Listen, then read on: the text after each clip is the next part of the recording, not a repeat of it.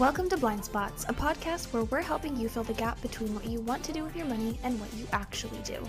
We are professional investors, writers, and financial planners helping you navigate the complexities of finance to optimize what you can control and cut out the rest. Join your host, Nick Shermans and Aaron Varghese, as we discuss the questions and nuances surrounding everyday money management. Investment advisory services offered through Pure Portfolios, a registered investment advisor with the U.S. Securities and Exchange Commission. Nick Shermans and Aaron Varghese work for Pure Portfolios.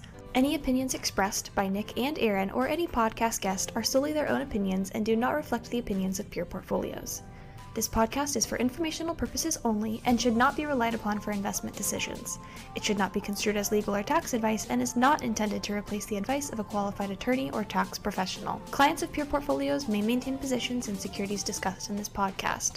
This information is not an offer or solicitation to buy or sell securities. The information contained may have been compiled from third party sources and is believed to be reliable.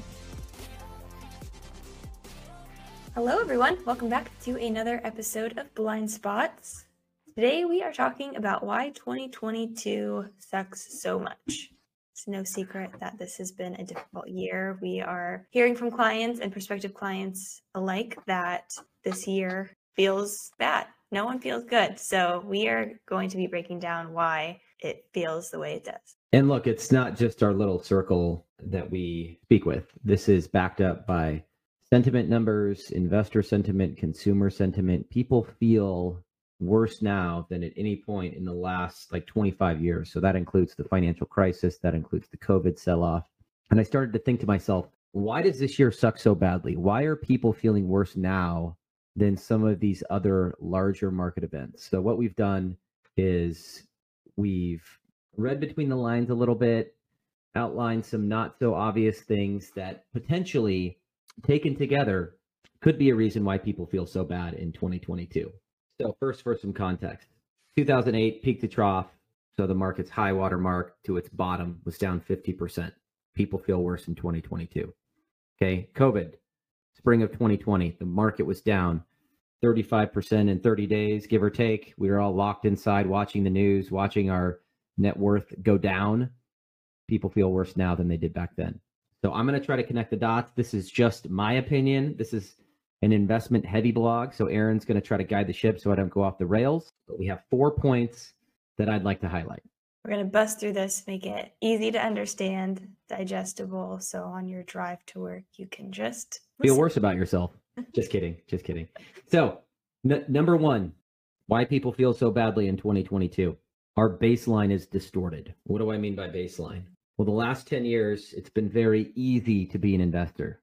It's been very easy to make money. It's been very hard to miss. It took talent to lose money the last 10 years. And when you stack up risk and performance over the last decade versus other decades, the last 10 years were extremely docile and serene. So not a lot of downside movement.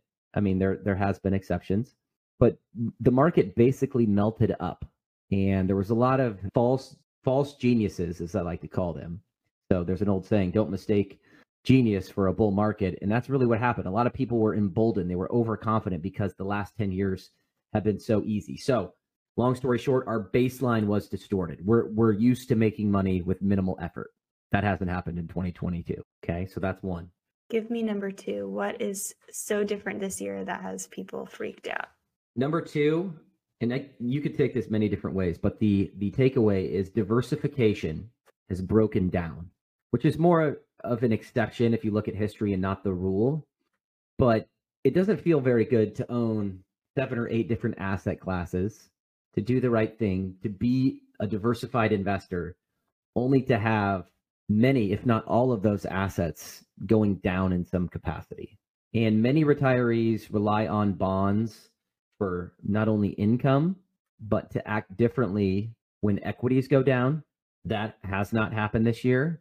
It's been uncomfortable. There's been almost no place to hide. So when everything breaks down and there's no place to hide, it can it can create a level of frustration. And I feel that as a professional investor because at Pure Portfolios we've been underweight equities, right? So let's just look at a target allocation of 50% equities. We've owned roughly 30% equities in a portfolio like that but but you have to put the money somewhere. We've put it in bonds. We've overweighted shorter maturity bonds, but still, any flavor of bond is down. It's just a matter of how much. So we've been right to pump the brakes. We've been right to pull back on the equity risk or the equity exposure, but it doesn't feel good because the bond market is also in shambles. And it turns out that high inflation, unexpected inflation, and a Fed that has gotten both sides of the coin late on inflation. Now they might be acting a little too aggressively. That doesn't feel very good. So, number two is diversification breaking down. Give me number three. Three is when, when we look at prospective clients that come to us, clients that want to either fire their advisor and hire Pure or or do it yourself investors that need some help there's an overarching theme and as of this recording i think the s&p is down a shade under 20% okay most retail investor performance is way worse than the s&p 500 and the reason is people FOMOed, fear of missing out, performance chasing, whatever you want to call it, into cryptocurrency, into FANG stocks, so the big tech companies. They they chased what worked yesterday, which is, I mean, you can set your watch to it. Every single cycle, people think what's happened yesterday is going to happen tomorrow. That couldn't be further from the truth. Markets do work in cycles. What works yesterday doesn't work tomorrow an extreme example is what I just mentioned in tech working the last 10 years and not working today. It's, you know, a lot of these COVID themed stocks, stay at home stocks, big tech have been absolutely crushed. On the flip side of that, the energy sector, which was the biggest S&P sector back in 2005, is now the smallest o- over the last 17 years or 16 years.